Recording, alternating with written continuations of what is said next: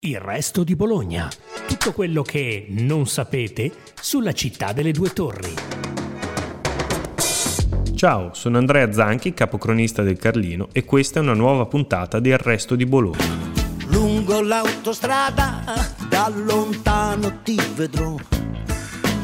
Eccola le luci di San Luca. Sabato 13 maggio. Non una data qualsiasi per Bologna. In quel giorno, infatti, farà il suo ritorno in città la venerata immagine della Madonna di San Luca, che resterà una settimana in cattedrale. 7 giorni di festa e di celebrazioni, con 2 momenti culminanti. La discesa dell'icona dal santuario del Colle della Guardia, per l'appunto con il suo arrivo a San Pietro, prevista per sabato 13, e, 7 giorni dopo, la sua risalita in calendario nel pomeriggio di domenica 21 maggio. Come tutti i bolognesi sanno, in queste 2 occasioni la città si veste a festa, con i drappi rossi alle finestre delle case, una folla imponente di fedeli e semplici cittadini che vedono l'immagine passare seguono il corteo religioso. Insomma, un abbraccio che accompagna l'icona della Beata Vergine lungo tutto il percorso del corteo, dal Colle della Guardia fino a Via Indipendenza e viceversa. Questa tradizione è così radicata nella memoria e nelle immagini di tutti noi, ma siamo sicuri di sapere quando è nata e come si è trasformata nel corso dei secoli? Lo abbiamo chiesto allo storico locale e nostro collaboratore Marco Poli. Buongiorno Marco, benvenuto a Il Resto di Bologna. Buongiorno, grazie per la telefonata. Guarda, partiamo da una spiegazione che magari può sembrare banale, ma che forse serve perché non tutti sanno cosa significa la discesa e l'ascesa della Madonna di San Luca concretamente, cioè cosa viene portato in città e cosa risale nella basilica sul Colle della Guardia. Certo, io direi una cosa, rubando un minuto. Io vorrei sottolineare una cosa, come nel 200, quando la spiritualità era ben diversa sia da quella attuale sia da quella dei secoli successivi ed era molto sentita, furono le donne a creare, primo, la comunità di Santa Maria del Monte, che oggi Villa Aldini, e si chiamava Picciola Galluzzi nel 200, no? Poi ancora una Cremonina Piatesi, insieme a Diana D'Andalò, che realizza l'eremo di Ronzano, anche questo nel 1140 addirittura, e poi Suora Angelica, una canonichessa renana, che si ritirò sul Colle della Guardia dove avviò la costruzione di una chiesetta e di un piccolo convento. Quindi voglio dire, il ruolo delle donne è stato importantissimo nella spiritualità, proprio quella più amata dai più sentita dai bolognesi.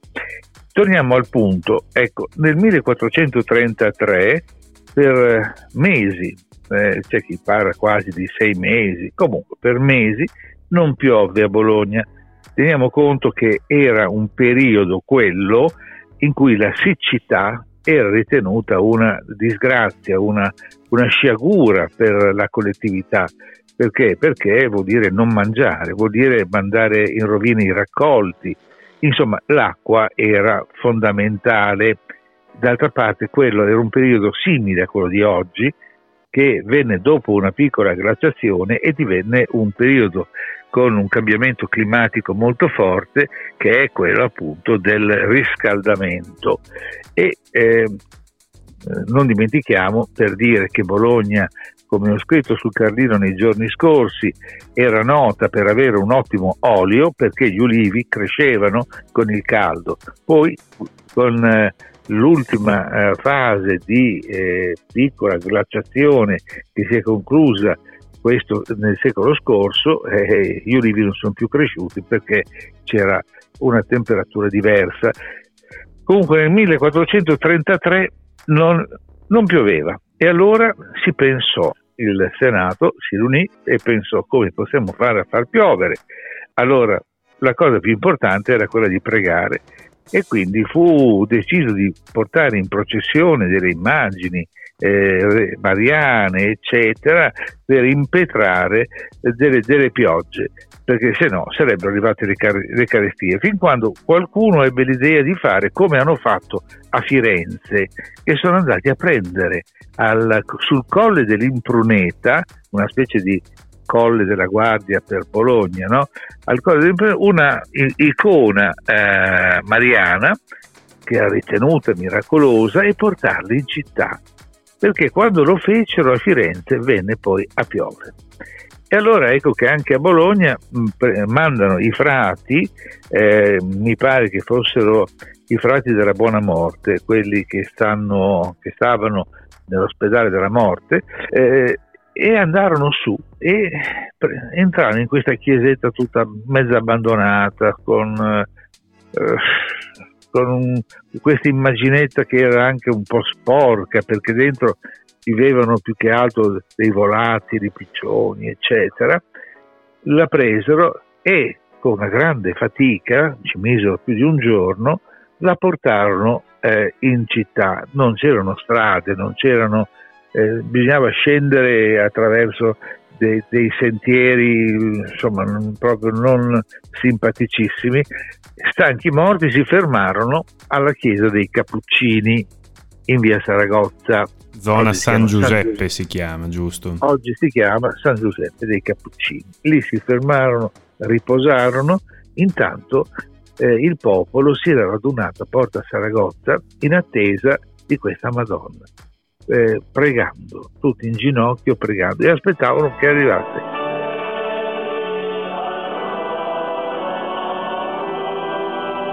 E infatti si misero in movimento, in viaggio di nuovo questi religiosi con questa immagine mariana che era ritenuta dipinta dall'evangelista Luca. In realtà era un'immagine di stile bizantino, vabbè. E quando arrivò nei pressi di Porta Saragozza, improvvisamente venne a piovere. Ecco, questo è il miracolo della Madonna di San Luca, e fra la gioia della gente che aspettava l'acqua dal cielo come fosse la manna ai tempi del Vecchio Testamento, e felici accolsero questa Madonna. Da allora questa Madonna è stata portata in città varie volte, non solamente per la pioggia, no? Anche per altre finalità, per altre ragioni. Ecco, poi nel tempo si pensò che fosse più opportuno realizzare un portico che potesse consentire alle persone di scegliere questa via per comoda, per andare a venerare, a pregare questa Madonna lassù in alto, anche se non c'era ancora il santuario bellissimo che c'è adesso. Come lo conosciamo oggi, certo. Come lo conosciamo oggi, c'era una chiesa così così, insomma. Ma la cosa che io voglio sottolineare è che questo portico non è in realtà un portico, è, come diceva Orazio, come dicevano i latini, è una via sacra. C'era quella Iban forte via sacra, no? Dice Orazio. Ecco, è una via, è un percorso che separa la gente dalla divinità, che diciamo una via che ha una dimensione sacra, a differenza di altre che hanno però di altre strade, che ha però una caratteristica, quella di essere coperta, di essere un portico. Certo. Ti chiedo, per un profano che magari non conosce questa tradizione religiosa e non sa bene, non conosce bene tutti i dettagli, la data della discesa e dell'ascensione della Madonna di San Luca cambia ogni anno, non è fissa. Sì. Perché? E infatti cambia perché la decide così il cardinale o vescovo della città. La prima volta fu in luglio, il 5 luglio 1433. Quindi cambia, ma l'importante è che la gente, diciamo così, abbia sempre la stessa aspettativa, lo stesso sentimento di accoglienza di questa sacra immagine, ed è rimasto un po' l'ultimo dei grandi riti religiosi, riti di massa, riti di popolo. Ecco, è rimasto l'ultimo, forse anche l'unico. Poi magari uno può anche vedere le fotografie degli anni passati, se c'era più o meno gente. In ogni caso, quando la Madonna scendeva in città, i quartieri se la litigavano, diciamo, vogliamo che passi da questa via. Cioè, pensa che una volta passò anche la via del Pratello e c'è ancora oggi una targa che ricorda: qui passò la Madonna di San Luca. Ecco, insomma, se la litigavano perché era. Però attenzione, il problema della siccità e quindi della carestia, ecco, di conseguente, era un problema diciamo così sentitissimo, perché ne andava della vita delle persone oltre che dell'economia del territorio. E allora ecco che altre icone religiose diventano sacre, e ne abbiamo un'altra, infatti. Non esiste forse la Madonna della Pioggia, che poi è dedicata chiesa, una piazza immaginaria, chiesa, dal punto di vista toponomastico, giusto? Perché noi la conosciamo come Piazzetta della Pioggia, ma in realtà dal punto di vista urbanistico non esiste. Proprio così, la toponomastica non la riconosce, ma la chiesa è lì. E anche questa immaginetta che fu trovata casualmente nel canale accanto, che passa accanto e che sottopassa adesso, no? Via Rivareno, per sbucare poi dove c'è la famosa finestrella di Via Piella, lì trovarono questa icona antica, che fu definita, avendola trovata nell'acqua, Madonna della Pioggia.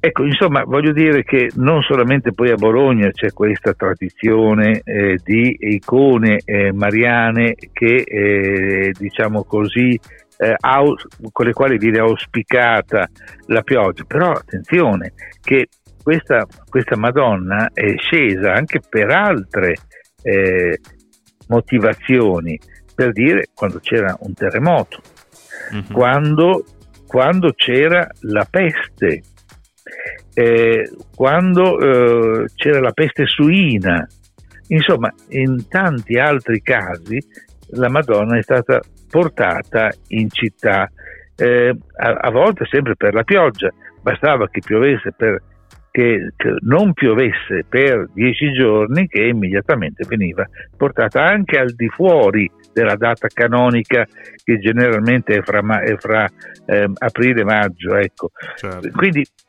Quindi questa icona è, diciamo così, che ha lavorato molto per difendere la città o da pestilenze o altri tipi di sciagure, o per auspicare e far scendere la tanto attesa pioggia che andava a migliorare le coltivazioni.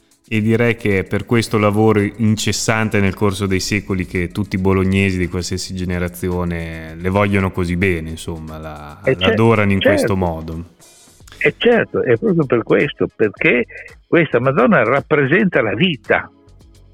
Cioè, la Madonna, voglio dire, il fatto che abbia fatto piovere ha significato una prospettiva un po' più serena, ecco.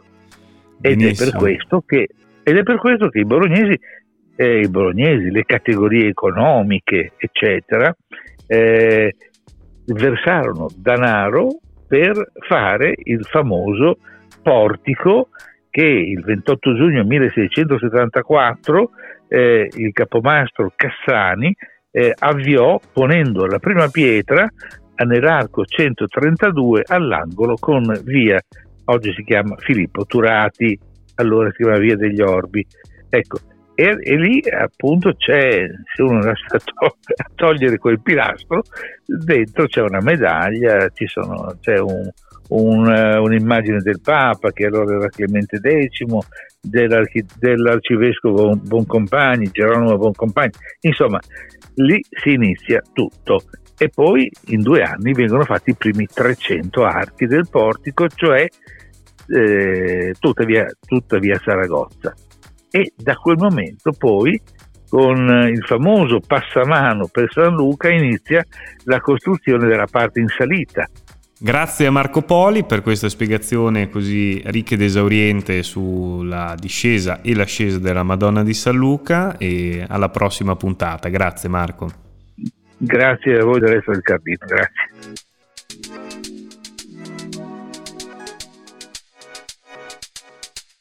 Grazie per averci ascoltati. Seguite ancora Il Resto di Bologna, il podcast della redazione del Resto del Carlino.